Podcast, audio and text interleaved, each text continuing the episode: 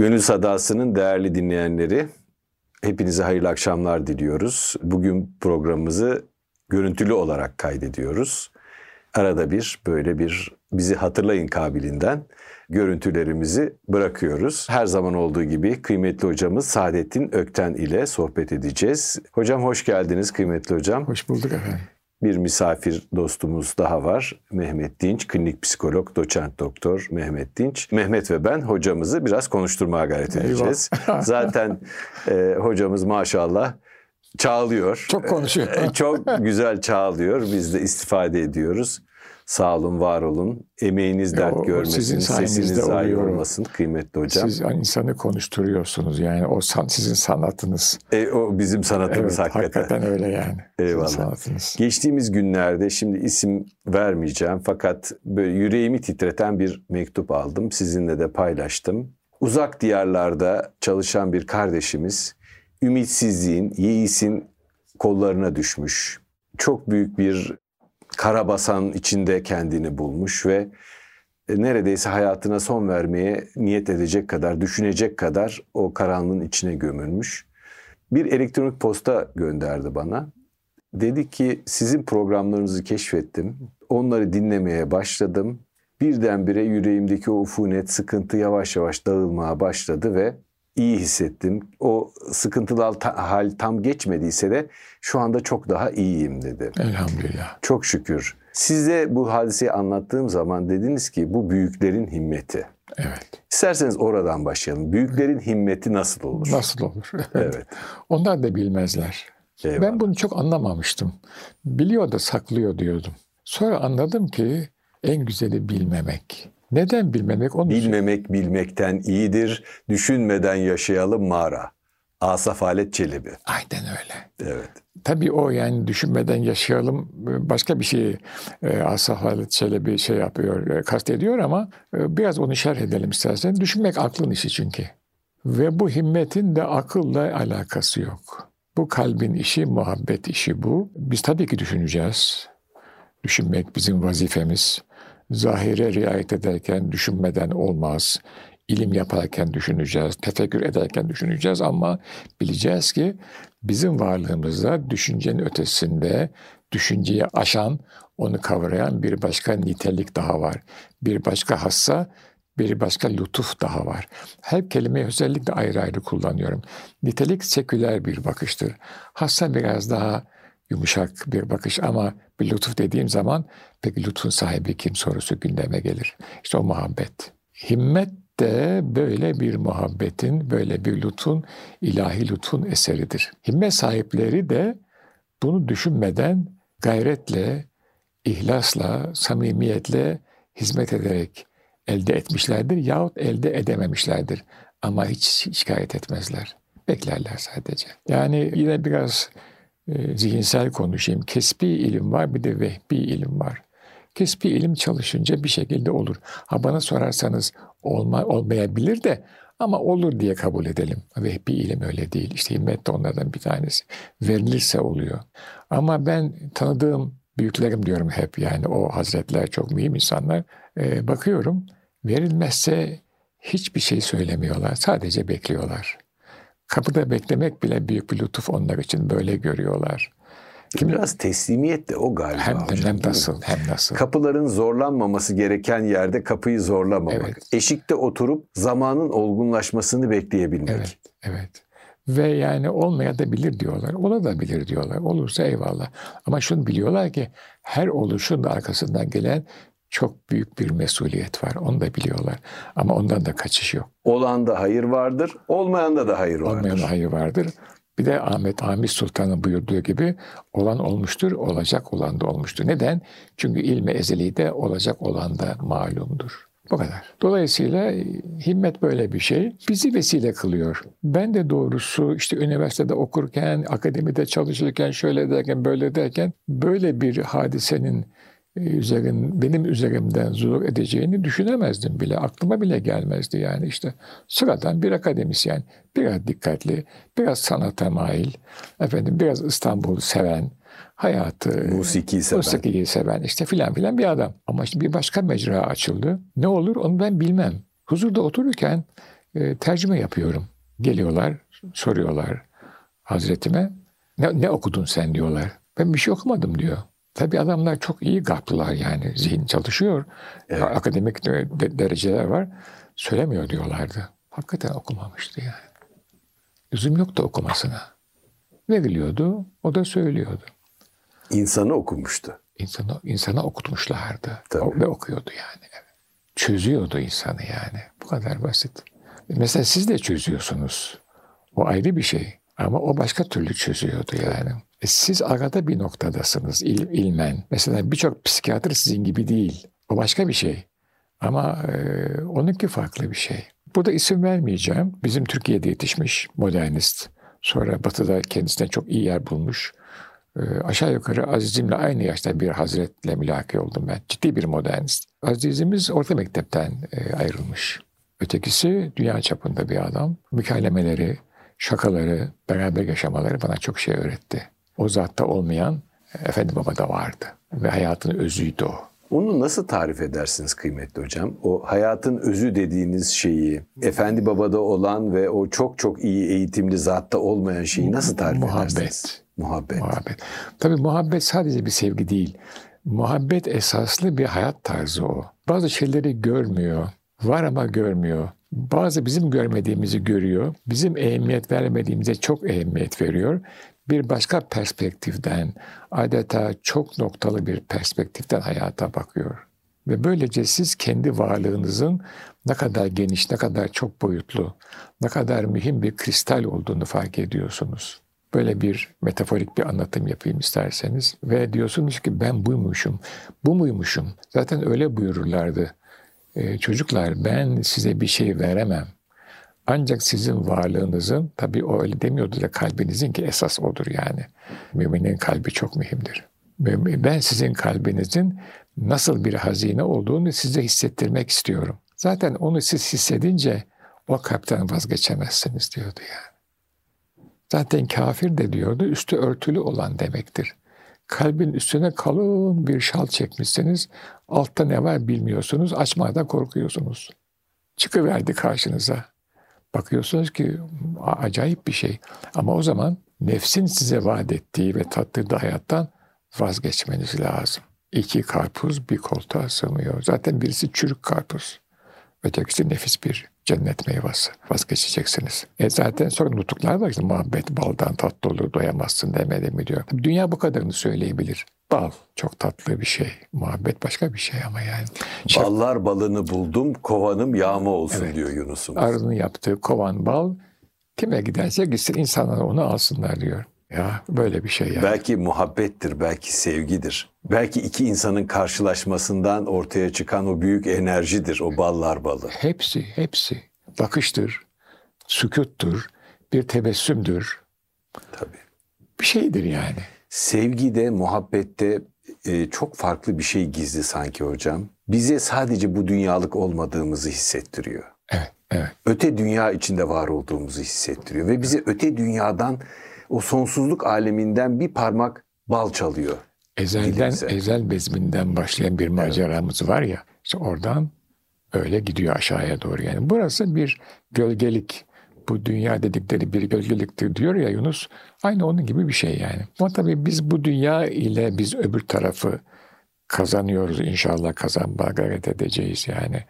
E, bu dünya böyle çok mühim bir yer, bir e, bir muhassala yeri, bir tarla bu, bu yer. Böyle. Necip Fazıl mesela onu söylüyor şiirinde. Yani ver cüceye onun olsun şairlik diyor.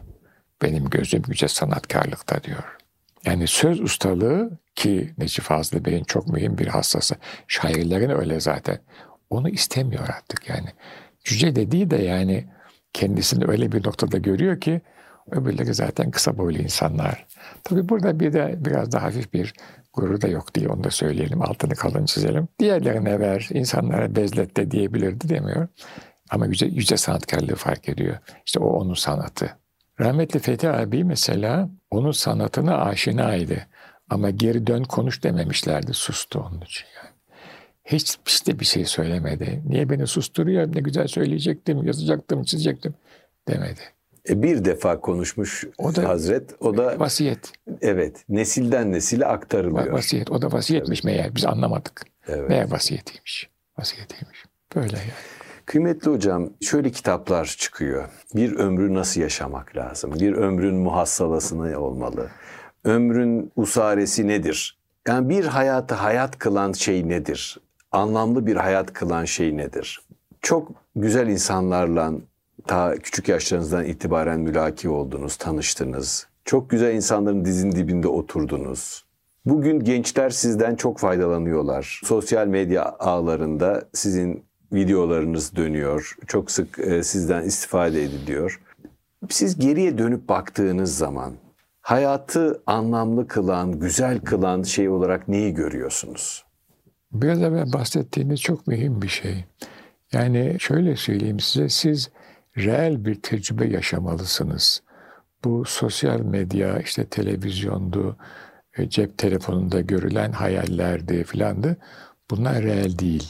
Halbuki ben şöyle bakıyorum. Yani ben bir huzurda oturduğum zaman bedenimle e, o huzurda diğer insanlar da vardı ve orada bir şeyler konuşuldu.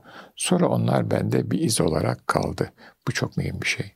Peki onlar gittikten sonra hatıraları kalıyor. Şimdi yapabildiğim şu, biraz mücerret kalmaya çalışıyorum tabiatın ortasında. O eskilere gidiyorum. O eskileri tekrar e, canlandırıyorum zihnimde ve gönlümde. E, şöyle onlara ileri yaşta farklı manalar yükleyebiliyorsunuz. Aynı bir kitap gibi. Daha evvelde de konuşmuştuk. Bir kitap var, siz onu belli bir yaşta okuyorsunuz. O, onunla bir ilişki kuruyorsunuz. Ama aradan 10 sene geçiyor. Farklı bir ilişki kuruyorsunuz. Hatıralar da böyle. Bunun için ben genç dostlara bil fiil yaşamalarını tavsiye edeyim. Bu tavsiye kelimesini hiç sevmiyorum çünkü insanlar ne çok öğüt veriyorsun diyebilirler. Şimdi gençler öyle ama veya başımdan böyle geçti. Yani yalnız kalmayı öğrenin ve ilim hikmet sahibi salih zevat ile mümkünse olabiliyorsa birlikte oturun, zaman geçirin. E, o ne yapıyorsa siz de onu yapmaya çalışın. Ve siz reel zamanlarını yaşayın. Yani hayal yaşamayın. Onu söylemek istiyorum.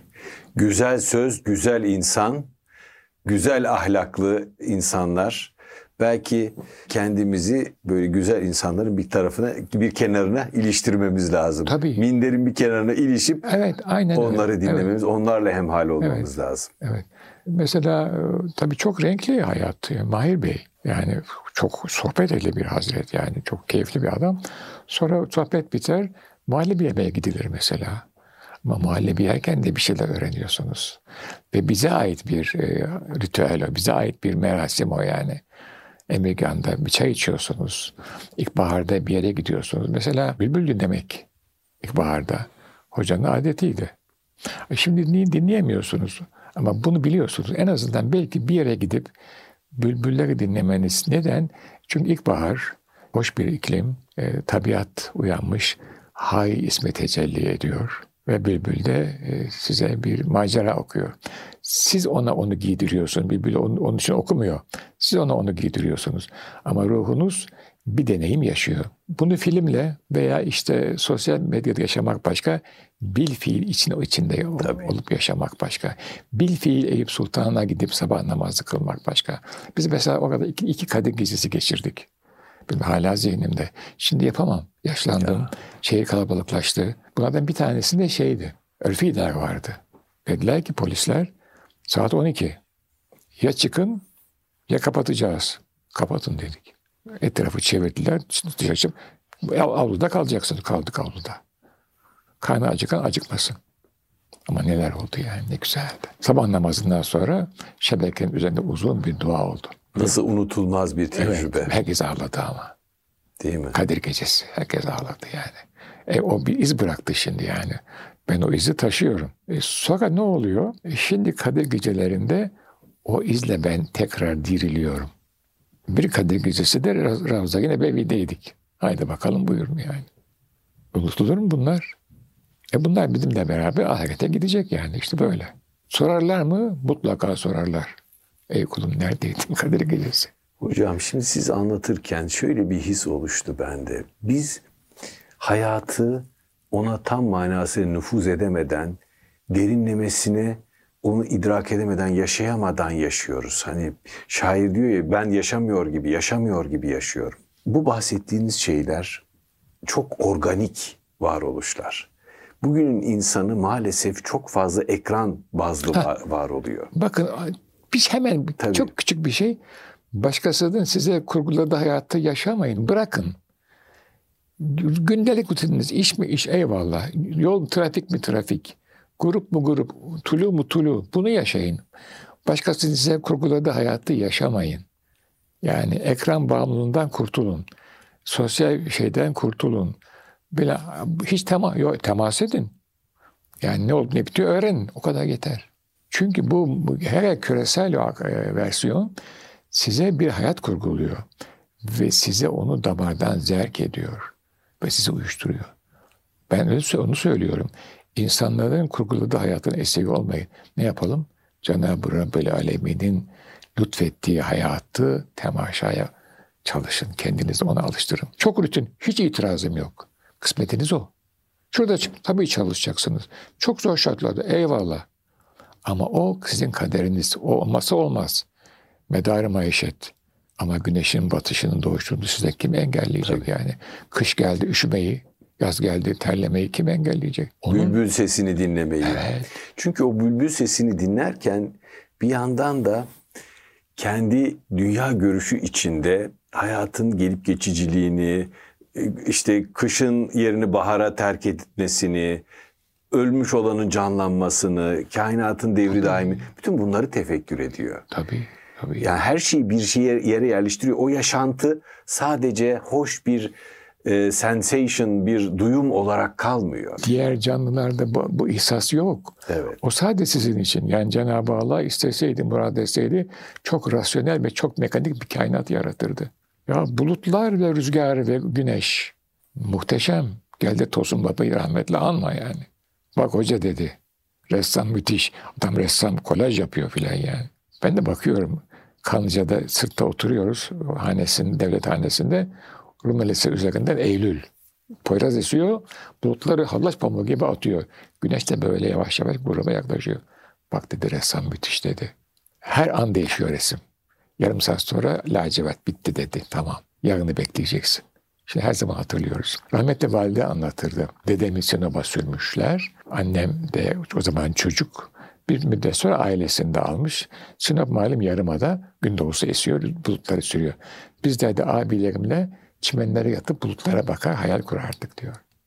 Bulutlar, ışık ve güneş. Ve bundan sadece insan etkileniyor. Diğer hayvanlarla bu ilişki yok. Ve bunu yani Cenab-ı Allah abesle iştigal etmez. Bizim için yapıyor. Bu lütfu kaçırmamamız lazım. E, çok konuşuyor demezseniz bir küçük hatıra daha anlatayım. Efendim. Amerika'dayız. Sene 2008. Benim üçüncü gidişim. Bahçede oturuyorum. E, e, grubu seyrediyorum. Alt katta kiracı hanım geldi. Dedim ki ne kadar güzel bir güneşin batışı. Evet ama benim işim var hemen dönmeliyim dedi. Ben o zaman 60'ları geçmişim 70'e yakın. O da bana yakın yaş itibariyle. Ona diyemedim ki bu fırsatı kaçırma. Belki bir daha hiç göremeyeceksin. Ama hayat o kadar yüklüyor ki onu. İşte o küresel tempo o işi yapmak zorunda. Çünkü talebi var. Şu arabayı alacağım, şu elbiseyi giyeceğim, şu yemeği yiyeceğim gibi. O talebi azaltsanız hayatın temposu değişiyor. Ruhun telezzüz edeceği anlara ihtiyacı var. Hiç şüphe etmeyin. Alemin lezzetini içine çekeceği, var olduğumuzu doyasıya hissedeceğimiz anlar. Öbür türlü şimdi ben e, birkaç haftadır şunu hissediyorum. Haftalar birbirinin aynı oldukça, biz bu molaları vermedikçe ki veremedim sen, e, maalesef son birkaç haftadır. Ben sizi kaçırayım, ben sizi kaçırayım ah, bir yere. Güzel olur hocam. Ben sizi ziyarete geleyim inşallah. Başında beraber. Siz kaçınca. Buyurun. buyurun. Çiğnenmeden yuttuğumuz lokma gibi. Ya. Evet. Hep aynı, hep aynı her hafta birbirini kovalıyor ve hayat çok hızlı geçiyor.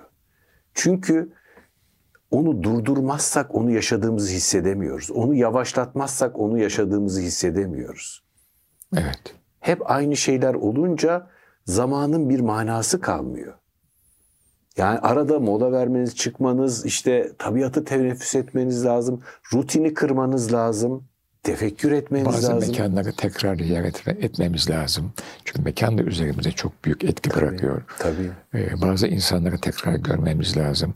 Bazı kitaplara o hususi mekanı içinde tekrar mülaki olmamız lazım vesaire vesaire. Ama işte öyle bir ihtiyaç zincirine bizi mahkum etti ki bu küresel e, anlayış. Biz onun dışına çıkamıyoruz ve onun dışına çıkmak gibi bir isteği de bizden çekti aldı. Bu, bu irade meselesi çünkü. İşte o zaman istina gündeme geliyor. Üzerinde çok durduğum bir kavram bugünlerde. Ben müstahniyim. Teşekkür ederim. İhtiyacım yok. Müstahniyim. O benim dünyamda böyle bir şey yok. Yok böyle bir şey benim dünyamda. Buyurun siz kullanın. Evet, sahip olmak yerine olmaktan yana kullanıyorum tercihimi. Ne kadar güzel Ruhen söyledin. kendimi bir yerden daha bir yere, iyi bir yere taşımak için kullanıyorum. Evet. Enerjimi üzerime, başıma, efendim, e, etrafıma statü göstergeleri e, koymaktansa kendi ruhumu kanatlandırmakta kullanıyorum. Muhteşem. Yani bunu söyleyebildiğimiz kadarıyla zaten insan oluyoruz. Sürü insanından uzaklaşıyoruz. Kitle insanından uzaklaşıyoruz. Öbür türlüsüne Heidegger'de Dasman diyor. Adam. Adam. Adam. Bir şey yok. Veya Robert Musil niteliksiz adam diyor. Esasında her insan çok nitelikli de farkına varmıyor. Yani e, bazı muhterisler suni olarak böyle bir kitle oluşturuyorlar ve buna muvaffak oluyorlar. Her insanda belli bir cevher var ve kendi çerçevesi içinde her insan kendini gerçekleştirebilir. Yani ben insan olma şerefini ki o ilahi bir şereftir bize bahşedilmiştir. Bütün insanlarda görüyorum bunu. İnşallah Cenab-ı Allah lütfu kerem eder, insanlar farkına varırlar ve yine kitle halinde yaşasınlar o hiç önemli değil. Zahir o ama batınlarında kendilerine ait bir dünya olsun. Bu mümkün. Bu her fiziksel Halvet şartta. der encümen. Evet. Kalabalıklardan sığınacağımız, kalabalıklardan kendi yalnızlığımıza, kendi tefekkür dünyamıza, e, his dünyamıza sığınacağımız bir kovuk olmalı. Evet. Tabii bu sonra örgütleniyor. Mesela benim çocukluğumda yine mahalle mescitleri bunu örgütlendiği yerlerdi. Daha evvelden de bir sohbette geçmiş idi. E, Adam sıkılmış e, geliyor.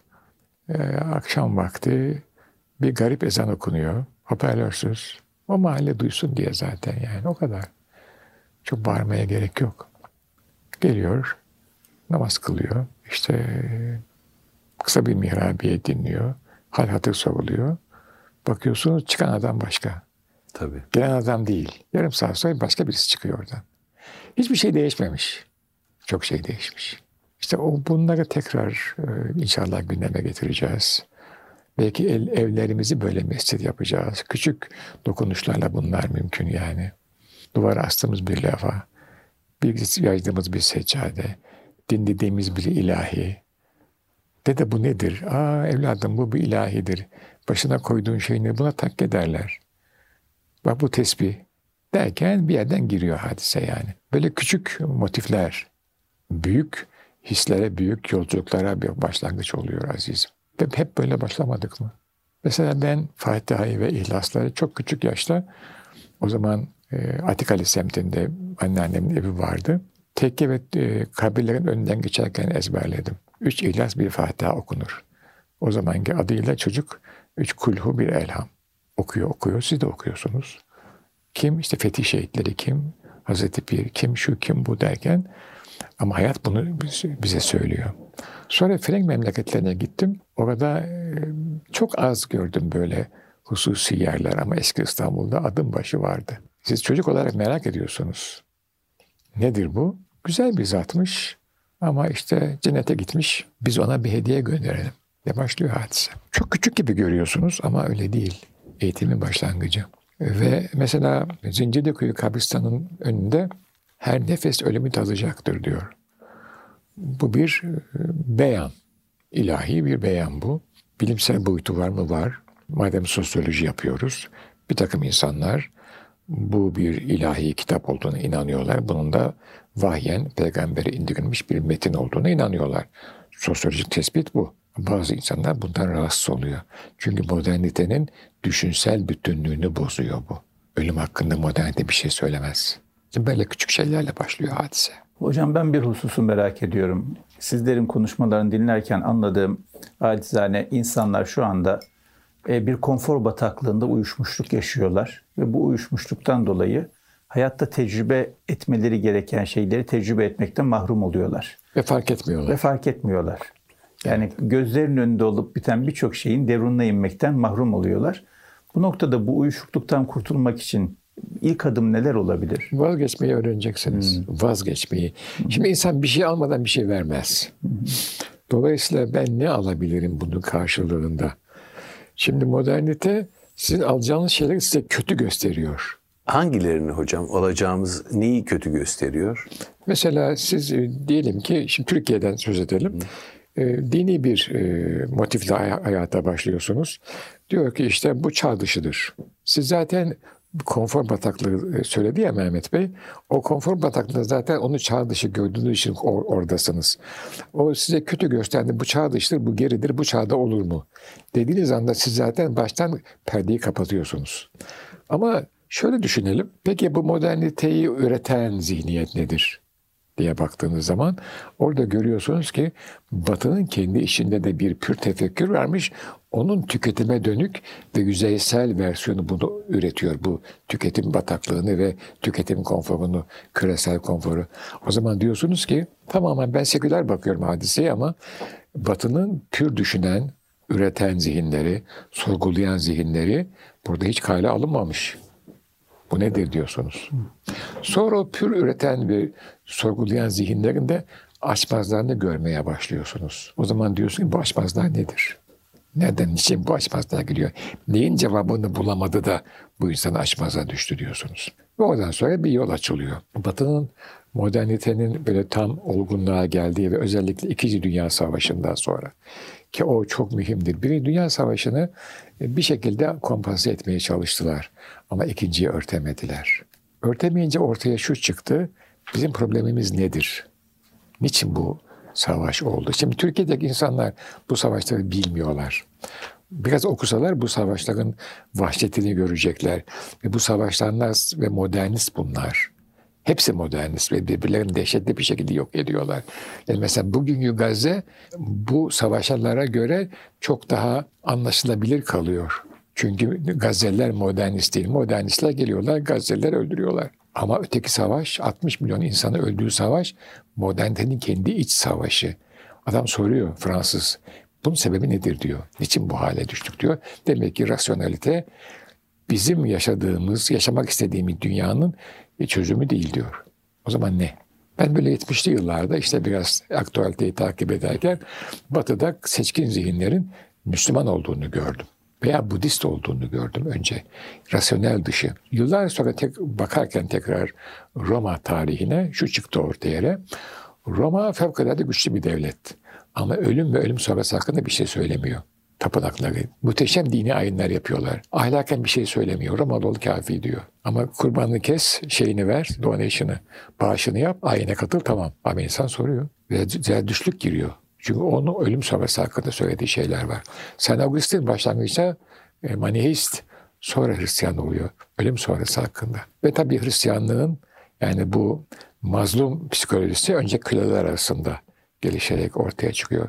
Demek ki İnsan bakmalı, kendi yeteneklerini hissetmeli ve birisinin kurguladığı hayatı en azından sorgulayabilmeli. Batı'da bunun ipuçları var. Biraz evvel e, Kemal Bey de belki sohbette bahsettim hatırlamıyorum. Mesela Camus böyle bir adam ve Bayi ben defaatle okudum. Bir de tabii şöyle yani bana sorduğun için söylüyorum. Ben böyle birkaç noktada bazı ipuçları yakalayınca o benim için kafi geliyor. Hı hı. Daha fazla üzerine gitmiyorum. Çünkü vaktim de mahdut, zihnim de mahdut. Evet. Zaten bir bana bir şey söyledi. Orada duruyor. Aradan bir zaman geçiyor. 3 sene, 5 sene, 15 sene. Yetmediği zaman tekrar dönerim o konulara bakar okurum. Ee, ama bütün insanlar da böyle. Dolayısıyla e, Müslüman oldular. Kaliteli batılılar. Niye oldular? E, çünkü gördüler ki o soruların cevabı batıda yok. Modernitede yok kadim Hristiyan kültürüne dönmeleri mümkün değil. Arada büyük bir uçurum girmiş. Yakalayamıyorlar o noktayı. O zaman ve tabii karşılarına birisi çıkıyor. Onlara, onlara bir şey söylüyor. Kendi varlıklarını hissediyorlar. ve Müslüman oluyorlar. Batı'nın entelektüeli bunu gördü. Onun için Müslümanlığı kötü, aksalde kitle halinde. Hepsi Müslüman olacak değil. Ama en azından moderniteyi sorgulayacaklar ve moderniz olmamaya çalışacaklar. Böylece küreselciler ciddi bir tüketici kitle kaybedecek. Hmm. Kontrol ettikleri bir kitleyi Tabii, kaybedecekler. Ciddi bir kitle evet. zihnen. Aslında bir tür kıymetli hocam anlam buhranı var dünyada Çok ciddi şu anda. tabii. Geçtiğimiz günlerde mühim bir Fransız düşünür şöyle bir şey yazdı. Batı dedi bu savaşlar dedi tamamen anlam buhranından çıkıyor. Yani işte Gazze'yi mahvediyor, efendim kendi içinde savaşıyor, ee, şeye daha çok e, İslam dünyasına sürekli çatışma ve savaş ihraç ediyor. E, huzursuz, huzursuz çünkü dayanacağı bir e, müteal bir şey yok. Tabii kendini tanımlayamaz. Yani onu e, tabii onu hemen söyleyelim burada. İnsanın kendisini tanımlaması lazım. Sonra ben kimim? Batı yani müteahhit buyurdunuz fevkalade doğru. İnsan kendi varlığı üstünde bir başka varlık tanımadığı zaman kendisini tanımlamak için ötekine muhtaçtır. Batı'nın mutlaka bir ötekisi vardır. Roma'da bu barbarlardı. Hristiyanlığın ötekine ihtiyacı yoktu. Sonradan çıktı ihtiyaç. Modernitede bu İslam'dır. Tabii. Bir ara komünizm oldu ama komünizm sahte bir yabancıydı. Tabii. Neden? Çünkü o da rasyoneldi. O sahte bir... Şimdi gerçek yabancıyı buldu. Ötekini buldu Batı. Komünistler onlar da rasyoneldi. Kapitalizmin bir başka versiyonu. O da rasyonel, bu da rasyonel. Aradaki fark şu, üretim vasıtaları kamunun mu olsun, bireylerin mi olsun? Fark bu kadar basit. Şimdi iktisatçılar diyecekler ki sen bizi çok mahvet alıyor. E, çıkan teori bu yani. Siz bunu dallandırın, budaklarından detaya indirin. Başım üstünde yeri var. Ama üretim vasıtaları, kaynaklar bireyin mi olsun, kamunun mu olsun? Bu kadar basit aradaki fark. Ama o da rasyonel. Yani insan varlığı üzerinde bir başka otorite tanımıyor. Müslümanlar tanıyorlar. Ve hala tanıyorlar. Hocam ben bir kitap okumuştum. İhtida edenlerin hikayelerini anlatıyordu. Niçin ihtida ettiniz? 40-50 kişiye sormuşlar. Üç tane ortak tema var. Bir tanesi diyorlar ki çok huzursuzluk. Yani bir ne yapsak o huzur duygusunu tadamıyorduk. İkincisi diyorlar hayatla alakalı kafamız çok karışıktı. İslam çok yapılandırıyor günü. Neyi ne yapacağımız, ne yapmayacağımız çok belli. O da bize çok rahatlık oldu. Üçüncü de sizin demin buyurduğunuz ölümden sonrasıyla alakalı tatmin edici hiçbir cevap bulamadık başka inançlarda. İslam ölümden sonrasıyla alakalı çok net bir şey söylüyor. O yüzden Müslüman olduk. Ama baş, bunların hepsinin başlangıcı bir inanç. Temiz bir inanç. Ne o? Benim üzerimde her şeyle sonsuz olan bir müteal realite, bir varlık var. Ben buna teslimim. Bu çok mühim bir şey. Ben yalnız değilim bu dünyada. Bir Müslümanın ötekine ihtiyacı yok. Çünkü Allah onu tanımlamış. Ben insanları ve cinleri bana ancak bana ibadet etsinler diye yarattım. Bitti. İnan bu ha bu batılının zihninde bir bilgi olarak olabilir. Ama bir Müslümanın zihninde ve gönlünde bu bir iman, bir itikattır. Nasıl yapacak? Peygambere bakar uygulaması da var. Hı hı. O zaman zihinde olmasıyla gönülde olması farklı şeyler. Çok farklı bir şey. Hı hı. Yani zaten inanmadığınız zaman siz onu yapmazsınız. Duygu alemi ve biliş alemi, düşünce evet, alemi evet, ve hocam. duygu alemi. Yani bir şey aslında düşünce olarak kalırsa e, ruhumuz ona tam manasıyla vermeyiz. Düşünceden duygu alemini de e, sirayet ederse o zaman orada biz başka birisi oluruz. Yani varlığımız bir mertebe atlar. Yani birkaç mertebe atlar ve gerçekten bir şeyi değiştirmeyi, kendimizi de değiştirmeyi düşünebiliriz. Yani şöyle bir misal üzerinden düşünelim. Yani karşımızda acı çeken birisi var. Ben düşünce düzeyinde görüyorum. Diyorum ki bu kişi acı çekiyor diyorum. Ama duyguya inmiyor. Duyguya indirdiğim zaman diyorum ki bu kişi acı çekiyor benim bir şey yapmam lazım hemen harekete geçmem lazım. Benim bu sızıyı dindirmem lazım. Kanayan bir yara gördün mü yanar taciğerim. Buyurduğunuz hadise onu dindirmek için kamçı yerim çifte yerim. Akif, Zihnin bilmesi harekete geçirmiyor, gönlün bilmesi tabii harekete adam geçirmiyor. aldırmada geç git diyemem. Hı hı. Aldırırım. Çiğnerim çiğnenirim, hakkı tutar kaldırırım. Mesela empati araştırmalarında... Net. Evet. Buyurun empati hocam. araştırmalarında kıymetli hocam. Psikopatlarda da kognitif empati var. Psikopatlar yani acımasızlar, vicdansızlar karşılarındaki kurbanların duygu durumlarını sezebiliyorlar, düşünebiliyorlar ama hissedemiyorlar. Hissedemediği için onu bu onu anlayabilme yetisini onu istismar etmek için kullanıyor. Acı çektiğini biliyor ama hissedemiyor. Evet, onun acısını hiçbir şekilde yürek düzeyinde algılamıyor, his düzeyinde algılamıyor. Fakat onu anlayabildiği için de onu çok kolay suistimal ediyor. Demek Bundan ki zevk alıyor. Eh yani ya da hiçbir pişmanlık duymuyor verdiği ıstıraptan dolayı. Bugün zaten dünyayı bir global psikopatlar dizisi e, yönetiyor Allah. maalesef. E, geçtiğimiz günlerde çok güzel bir tabir okudum e, Mehmet bununla ilgili. Patokrasi diyor. Hmm.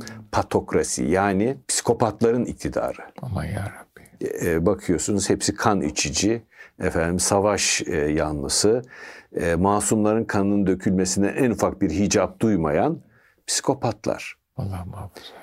Nekropolitik diye de bir kavram var. Aşil Mümembe bu çok değerli bir Kamerunlu sosyolog. Böyle Batı dünyasına hakikatleri hakikan tipler vardır ya. Çok seviyorum ben böyle Afrika'dan çıkan teorisyenleri filan. Çok da kıymetli yani dünyada ve hep doğru yerde durmaya çalışan bir insan. Nekropolitika diyor. Yani ölüm üzerinden dünyayı yönetiyorlar. Kimin öleceğine, kimin hayatta kalacağına bu global psikopatlar karar veriyorlar. Bizim çok kuvvetli olup onlara dur demeyi başarmamız lazım. İnşallah. Her şeyimizde, üniversitemizde, şiirimizde, sanayimizde, ahlakımızla çok güçlü olup bu global psikopatlara da dur demeyi başarmamız lazım İnşallah, hocam. İnşallah. Kıymetli hocam teşekkür ediyoruz. Estağfurullah lütfen. Bir dönemin daha sonuna geldik. Çok şükür. Ee, elhamdülillah. Sağ olun. Allah nefesinize kuvvet versin. Cümlemize size sağlık efendim. versin. Cümlemize efendim inşallah. Gerçekten gençlere, sizden e, sonraki kuşaklara e, çok örnek olacak hem bir hayat hem düşünceler bırakıyorsunuz. İnşallah Sağ olun, efendim. var olun. Gönül sadası dedik. Evet. Gönülden gönüle yankılanan sesler olsun istedik. O sesler çoğalsın istedik. Çok şükür bu ses çok uzak ülkelere dahi ulaştı. Elhamdülillah. Büyüklerin himmetiyle, Allah'ın yardımıyla. Her zaman burada şunu dile getirdiniz. Biz büyüklerin sözlerini naklediyoruz dediniz. Evet. evet. Bir aynalık görevi yapıyoruz İnşallah dediniz. öyledir. İnşallah öyledir sayemiz meşgul olsun Allah diyelim. Allah razı olsun. Ömrünüz aziz olsun. Cümlemiz. Kıymetli Mehmet Dinç kardeşime de son dönemde e, katkıda bulunduğu için programımıza Renk teşekkür ediyorum. Renk Onur kattı. Genç kuşak olarak. Evet. Ben de bir sonraki Siz orta Mehmet evet, Bey evet, genç. Eyvallah. Ne güzel oldu. Evet. Büyüklerden öğreniyoruz biz de inşallah taşırız hocam. Hep öyle yapıyoruz zaten. Hep öyle yapıyoruz. Sağ olun, var olun. Kıymetli dinleyenlerimiz, Gönül Sadası'nın bir sezonunun daha sonuna geldik bu programımızda. Hayırla kalın, sevgiyle kalın, muhabbette kalın efendim.